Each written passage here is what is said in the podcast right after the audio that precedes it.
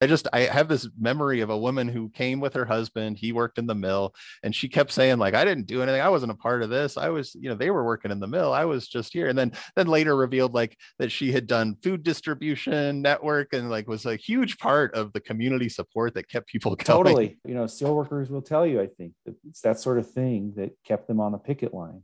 Hi, and welcome to Labor History Today. Today's show comes to us from the Labor Exchange, a podcast put out by the Colorado AFL CIO. Host Robert Lindgren talked with Zach Werkowicz from History Colorado about Steel City, a new exhibit at the El Pueblo History Museum covering the steel strike in Pueblo, Colorado.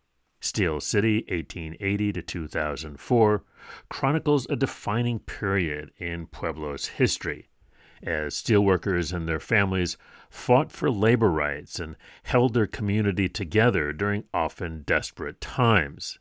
As one of the museum's core exhibits, Steel City spans more than two decades during which the steel industry, which was foundational to the region's economy, collapsed nationwide and Pueblo steelworkers initiated a historic labor strike. And, on Labor History in 2, the year was 2006. 11 Domino's pizza delivery drivers in Pensacola, Florida, formed what is thought to be the first ever union of pizza delivery drivers. I'm Chris Garlock. Here's the show.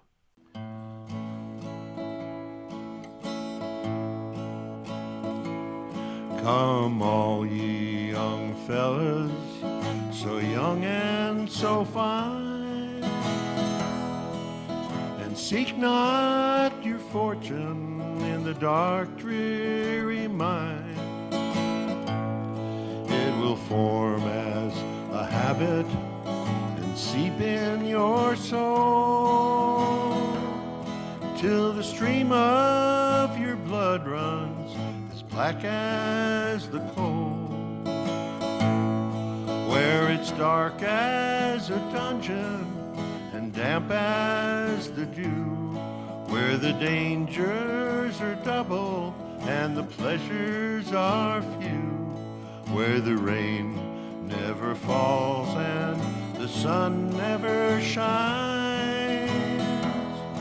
It's dark as a dungeon way down in This is the Labor Exchange on KGNU, Boulder, Denver, and Fort Collins. I'm your host, Robert Lindgren with the Colorado AFL CIO and Denver Newspaper Guild. Our guest today is Zach Werkowicz with History Colorado. He's a member of Colorado Wins, the state employees union, local 1876, and is the lead developer on a new exhibit at the El Pueblo Museum called Steel City 1980 to 2004. Welcome to the Labor Exchange. Happy to be here. Thank you. Great. Uh, first, we like to start off our shows by getting to know our guests a little more. Tell me a little bit about your personal story and what brought you to the museum. Yeah. Uh, so, my name is Zach. I live here in Pueblo. I've been here about 13 and a half years. Um, I actually moved to Colorado, moved to Pueblo with the labor movement. I was an organizer for Colorado Wins for um, many years before I started at the museum. Um, building worker power for people at the Colorado Mental Health Institute, in um, colleges around the state, uh, Department of Corrections, uh, and that experience like really shaped who I am. Uh, you know, I I grew up hearing stories of, from my my grandpa was an auto worker. He built Ford trucks for 35 years, and um, that was important. Those were important stories. Like uh, that we heard in our family growing up. Um, and and that pointed me in the direction of like working in the labor movement. Um, a number of years ago, five or six years ago now, I was laid off from Colorado Wins. Um, and this job at the museum, uh, doing community relations, is a lot. Uh, you know, it, it, happened to be the right thing at the right time. So, um, you know, I work to get the word out about History Colorado's um, programs and events and stories that we're telling to people in communities around the state. Um, and I bring an organizer's perspective to that. Our guest is Zach Werkowich with History Colorado. We're talking about the exhibit down in Pueblo called the Steel City 1980 to 2004. Um, with those dates, the 1980 to 2004, what are some of the key events uh, covered, the history covered by the exhibit? The reason we looked at that era was a 25 year, like just a pretty neat um, segment of time. Um, in, in the late 70s, in like 1979, there were somewhere around 8,000 people working at the mill. And at that time, um, they were still, you know, making um, making steel from coal and iron, uh, you know, smelting it here, um, rolling out tubes and bars and rails, um, as well as the newer process, the electric arc furnace, where basically like melting down scrap steel to make their products. Um, so 1980, 8,000 people or so working there. Um, but what was happening in the rest of the world is that, you know, Western Europe and Japan, uh, their steel industries were destroyed during World War II, and they were built back uh, with like modern, much more modern methods. Um, and CF&I was not as bad as some of the other players in back east, but um, basically like the you know the foreign steel was dumped into the domestic market and caused massive disruption to the steel industry. Between 1980 and 1984, the plant went from you know seven or eight thousand people to about 900 or 1,000 people working there, which in a town of 100,000 people is devastating. Obviously, uh, you know, eight or 10% of the people of the residents of the town working at the mill. Um, and so by the mid 80s, the plant here was employing a fraction of um, what it had been employing five, five years or 10 years earlier. Um, but it limped along. Uh, there were there was trouble with the pension. Um, there, it was spun off from the Crane Corporation, which had owned it previously. It was sort of made to go independent. Um, but it was limping along. By the early 90s, it, well, in, in the fall of 1991, CF&I declared bankruptcy, which was uh, you know, a terrifying prospect here, uh, even though the mill employed a fraction of what of the people that had been working there those were still like union jobs, you know, good wages and benefits and pensions. Uh, and, and aside from the wages alone, the pensioners um, have a really significant portion of the population in Southern Colorado. So the company declared bankruptcy, but luckily, um, you know, through community efforts and, and concessions from the workforce eventually, like it was uh, bought by Oregon Steel, uh, for, headquartered in Portland. They had other steel mills along the West Coast. Um, and the workforce, the, the two unions there signed a five year contract with Oregon Steel to uh, keep the keep the mill running. Um, what was um, certainly known at the time, but not talked about in the in the newspaper for sure, was uh, Oregon Steel's record of breaking its unions. They broke unions in, I think, in Portland and Napa in the 1980s, um, and they came when that five-year contract was up. They came. That was their plan. Here was to break the union here in Pueblo. Um, but the steelworkers here in the community, like, were not going to let that happen. Um, they voted to go on strike in, in October of 97. Um, and then, you know, with some flurry of like back and forth and some intricacies of in, in some esoteric labor law, like it ended up, uh, it moved from a, a strike to, uh, but basically they were on strike for seven years after that. Um, Yeah, and I, I get you're uh, struggling a little bit explaining some of the intricacies because I've dug pretty deep into this, and it's it's it for our listeners. It's it's fairly complicated because uh, there's arguments between the company and the union over whether this is an economic or non-economic strike. There's also um, even more complexity than that, but the basic uh, uh underlying thing is that is that uh, you know reactions through the courts or other means um, you know moved what was happening because of the the way the legal system works around labor. It's incredibly complicated. I think it'll be a little too hard for me to even you know come off and summarize this on a side sidebar. Um, well, but but yeah. the sort of gist is that um, you know by december the union the, the two unions offered to come back to work and the company said no we've replaced you with scabs uh, and and that's where the whole decision hinged is and that's what you mean is like is it an economic strike or working conditions or unfair labor practice strike? Um, and so the but the workforce here carried on for seven years.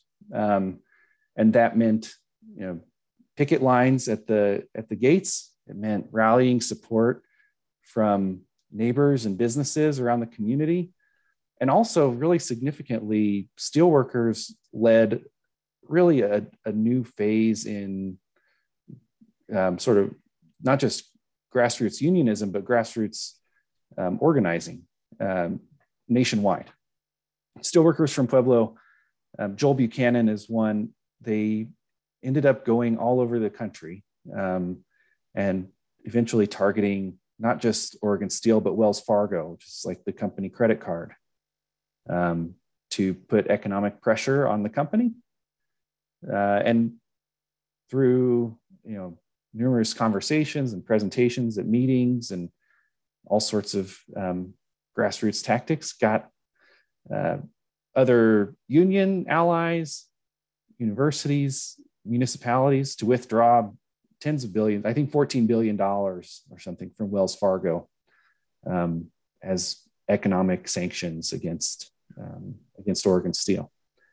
And eventually, uh, you know, there's a lot more to say about all of that, but 2004, the company came back to the table. There was a court order, uh, again, like kind of uh, esoteric uh, court maneuverings and legal maneuverings. Um, but the the steelworkers here won the biggest back pay in labor history to that time. Um, and kept their union. I think that's really, really that was this was an attempt to to to destroy that union. You you mentioned Joel Buchanan. Can you speak a little bit to the people that are highlighted in the exhibit and just some of the background there? Yeah, really key to so much of the work that History Colorado does is collecting in communities. Um, and so one of the ways that we researched, you know, this is really recent research. There's not been many books written. I think maybe no books written about this strike in particular. Um, so we had to look other way, other places for getting the sources for this. Um, so we conducted a number of oral history interviews with steelworkers and community members. Um, Joel Buchanan was one of those. He had started at the at the mill in I think 1970. Um, and he was involved with the union. And uh, the story he told us was that shortly before they went on strike, he was injured on the job um, and still like made his, uh, you know, fulfilled his duties on the picket line. But he was one who was recruited to go around the country. And I think he went to Houston and Portland and Seattle and San Francisco and spent years on the road with the road warriors, the United Steelworkers. Yeah, those, those road, other... road warriors was the the name for the group that was running around for this, um, trying to get people to explain to people why they needed to take their money out of Wells Fargo to support the steelworkers in Pueblo. Exactly, that's right. Yeah, uh, some of the other folks we talked to, um, Georgina Daffin was a steelworker um, who endured the strike and went back to work afterwards. Arthur Yarbrough is currently this is a kind of an interesting story. One of the things that steelworkers, one of the like legal maneuverings um, that they were able to uh, accomplish during their strike was to be eligible for unemployment benefits. And then also through that to be eligible for retraining benefits. And so Arthur Yarbrough was a steelworker, um, 20 years experience or something at the mill. Um, and when they went on strike, eventually the union sent him to, I don't know if it was the union or if it was the state sort of workforce um, benefits, but um, he ended up becoming a getting earning a master's in social work. He's currently a social worker um, and a member of Colorado Wins, my local. Um, and then some of the other folks we talked to as well. Um, we talked to a city manager, Jim Munch, who is he was a um, maybe not a city manager at the time, a city planner in um, the 1980s and 1990s. Helped us, told us about how uh, about the impacts of those massive layoffs. Like, what were the ripple effects through the community? Um, we talked with Bernie Zerker, who is the contractor who kind of got this ball rolling with um, talking about keeping the plant, the, the company afloat in the early 90s. And then, luckily, the community here is so generous with not just sharing stories, but also sharing photographs. We got dozens or hundreds, maybe, of photos from the period um, that are many of them on display. And then the another key element of our research, because again, there's not a ton of um, academic sources at this point for such recent history, but um, the Pueblo Library um, really generously shared, you know, uh, archives of the Pueblo chieftain, um, which you know, the chieftain had a uh, a line like they uh, were not an impartial observer, I would say, um, but it was an interesting it was an interesting view at like the story that was being told to the community by the paper um.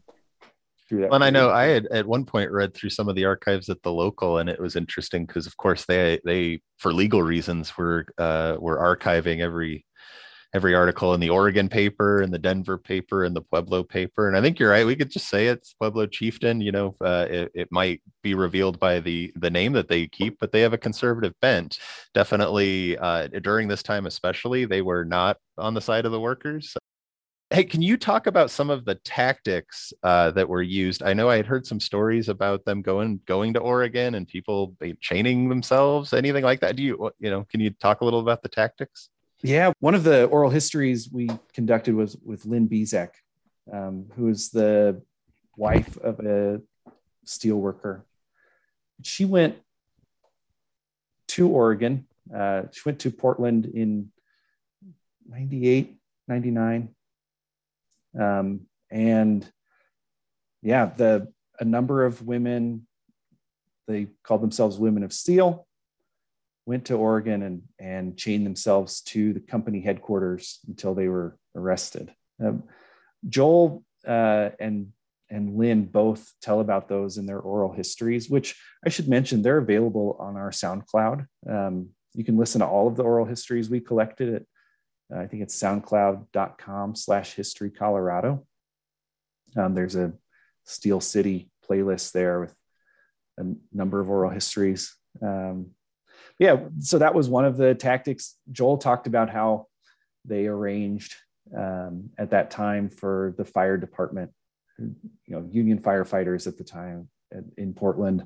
Um, they prearranged, you let us know how long you need to be in there and then we'll let the cops in to haul you out um, after you've made your statement. Um, we also, you know, talked with, uh, learned at a at a SOAR meeting, I think the Steelworkers Retirees chapter. Um, Joel's girlfriend at the time uh, had a was the person carrying the money for bail, uh, but she she was proud of that, and it was an interesting thing to hear um, yeah, they, you know, they ended up getting support from from so many uh, people and organizations around the country. I'm trying to think of some of the other stories. Yeah, well, and I think the civil disobedience is a part of this because these corporate campaigns really it's about uh, understanding the company, where it's going, where you have leverage points to make a difference, and that's getting like this where they get people uh, tied to Wells Fargo to, you know, take notice on that. We're talking with Zach Werkowich uh, with the History Colorado. We're talking about the Steel City 1980 to 2004 exhibit at the El Pueblo Museum. If you haven't gone, the El Pueblo Museum is great. It's affordable. And if you have a History Colorado pass, you can visit all of the regional museums, not just that main one downtown in Denver. Um, so the Colorado AFL-CIO's earliest incarnation was founded in Pueblo um, on May Day, uh, 1896. Um, the Southern Colorado Labor Council still holds that as their founding date. What do you think unions mean to Pueblo? Uh, first of all, I that's news to me. Uh, really cool information to hear. I wonder where it was. I, if you'll indulge me for a second to go on a bit of a tangent, I wonder where it was Incorporated. Um, where I sit right now is two blocks away from the Mineral Palace Park, which was once home to the Colorado Mineral Palace. Um, and a little bit of side promotion, I guess, we're opening an exhibit on the Colorado Mineral Palace, which was this giant, sort of legendary uh, building that once stood in this neighborhood and has was torn down and has sort of descended into myth and urban legend. Yeah, well, and there's like there's like years. massive men made of and King Coal was King stolen Cole, and yeah, Silver Queen, yeah, madness. Um, but I know the AFL, um, like in the early 20th century, had a number of conventions and meetings there. Um, so I wonder if uh, if that's where Colorado AFL-CIO was incorporated. Yeah. um, you know what other stories need to be told? Um, let's think you know through you know with you're in uh, southern colorado and pueblo. Um, you know you talked about mineral palace park. I would love to to know more about that. I would love to like travel back in time and see it. It was so such a strange yeah myth is the thing. It reminds me of like the coliseum right? Like that's how i feel if like the after you know King Coal's been stolen or whatever. There's all that history. Yeah. It's sort of like uh, you know half derelict, but like also still used for things. Like I'm just uh-huh. like the context isn't there. It's hard. It's fascinating, and that exhibit opens this Friday, the 9th. Um, so yeah, come and see it. Yeah, I'll be um, the I would say some of the stories that labor history specifically that need to be that haven't been told as much um, in Southern Colorado I think the 1927 strike in the coal fields, the, the Wobblies, um, is un, undertold, um, but fascinating. Uh, really, the history of all of this is still being written, but especially, I think the the teacher strikes of 2018. Um, like, I, I think those are potentially some really interesting stories as the um, a picture of education and and teacher activism unfolds um, will be interesting to follow. Yeah, I appreciate you taking uh, you know a longer view and and starting to tell some of these stories because I think to some folks like me, like I'm you know turn going to turn forty, uh, you know the Dang. 1980s and 90s. I know, man, it's we've known each other a long time, folks, too, just for our listeners. So, um, but you know, just just seeing it doesn't seem so far to me, but like that's that time frame where if we're not you know gathering that history it will be lost there will be stories we will not know if we don't uh, do right. that yeah. yeah. And I'm actually remembering back, I came down for one of your oral history collections, and um, one of your staffers, I believe, is it Jose? Yeah. Um, what's his last name? Ortega so Jose Ortega, wonderful staffer, runs this uh, you know really interesting way of like pulling stories out of the community and just sitting there.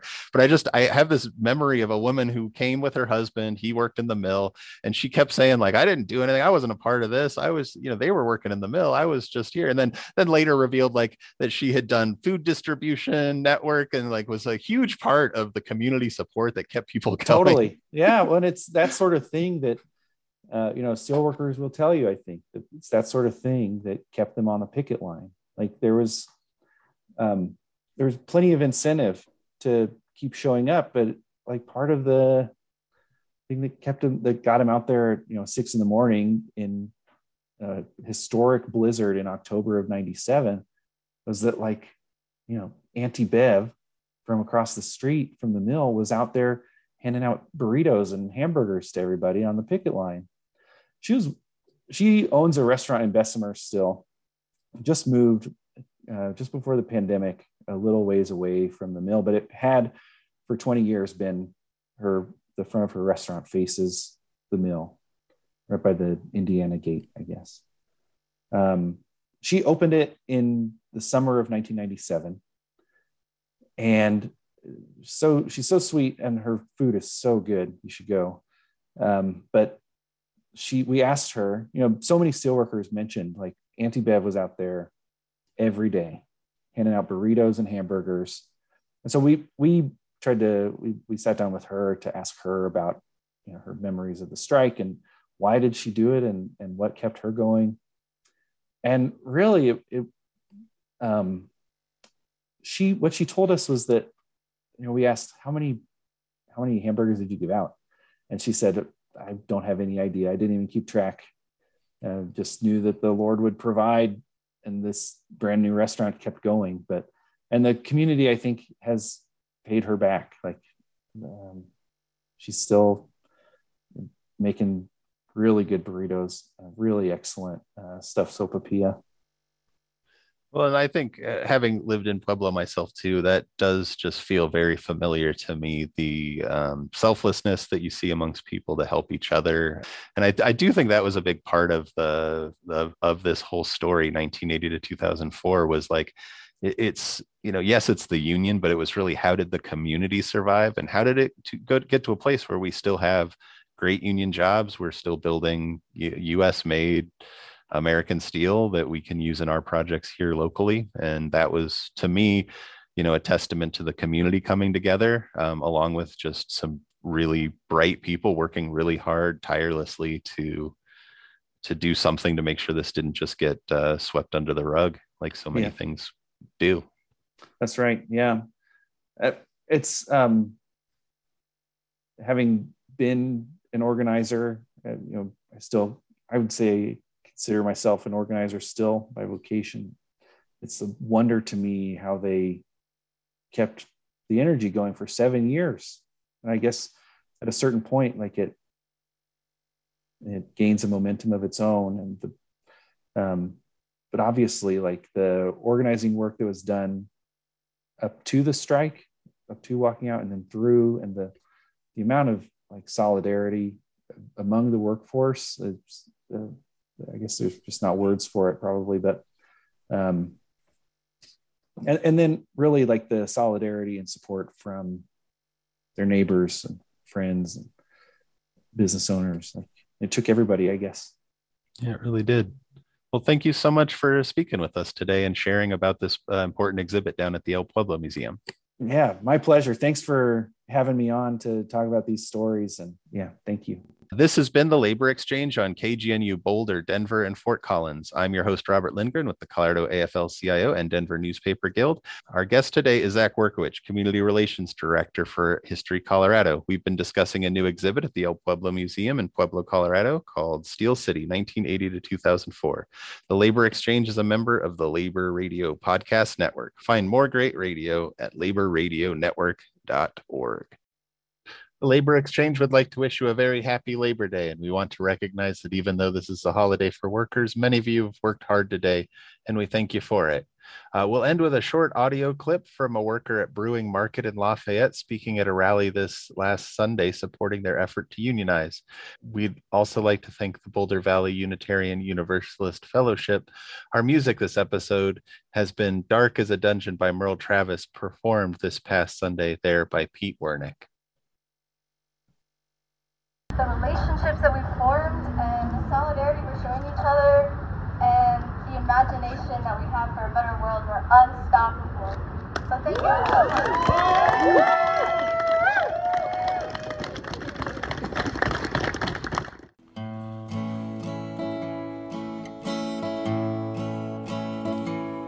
Come all ye young fellas, so young and so fine seek not your fortune in the dark, dreary mine. It will form as a habit and seep in your soul till the stream of your blood runs as black as the coal. Where it's dark as a dungeon damp as the dew, where the dangers are double and the pleasures are few, where the rain never falls and the sun never shines. It's dark as a dungeon way down in the mine. That'll do it for this week's edition of Labor History Today. You can subscribe to LHT on your favorite podcast app. Even better, if you like what you hear, and we sure hope you do, please like it in your podcast app, pass it along, and leave a review. That really helps folks to find the show. Labor History in Two is a partnership between the Illinois Labor History Society and The Rick Smith Show, a labor themed radio show out of Pennsylvania. Special thanks this week to The Labor Exchange, a podcast put out by the Colorado AFL CIO. Find it wherever you listen to podcasts. Labor History Today is produced by the Metro Washington Council's Union City Radio and the Kalmanovitz Initiative for Labor and the Working Poor at Georgetown University. The Labor History Today team includes Ben Blake, Patrick Dixon, Leon Fink, Sherry Linkon, Joe McCartin, Evan Papp, Jessica Pozak, and Alan Wierdak. For Labor History Today, this has been Chris Garlock. Thanks for listening. Keep making history, and see you next time.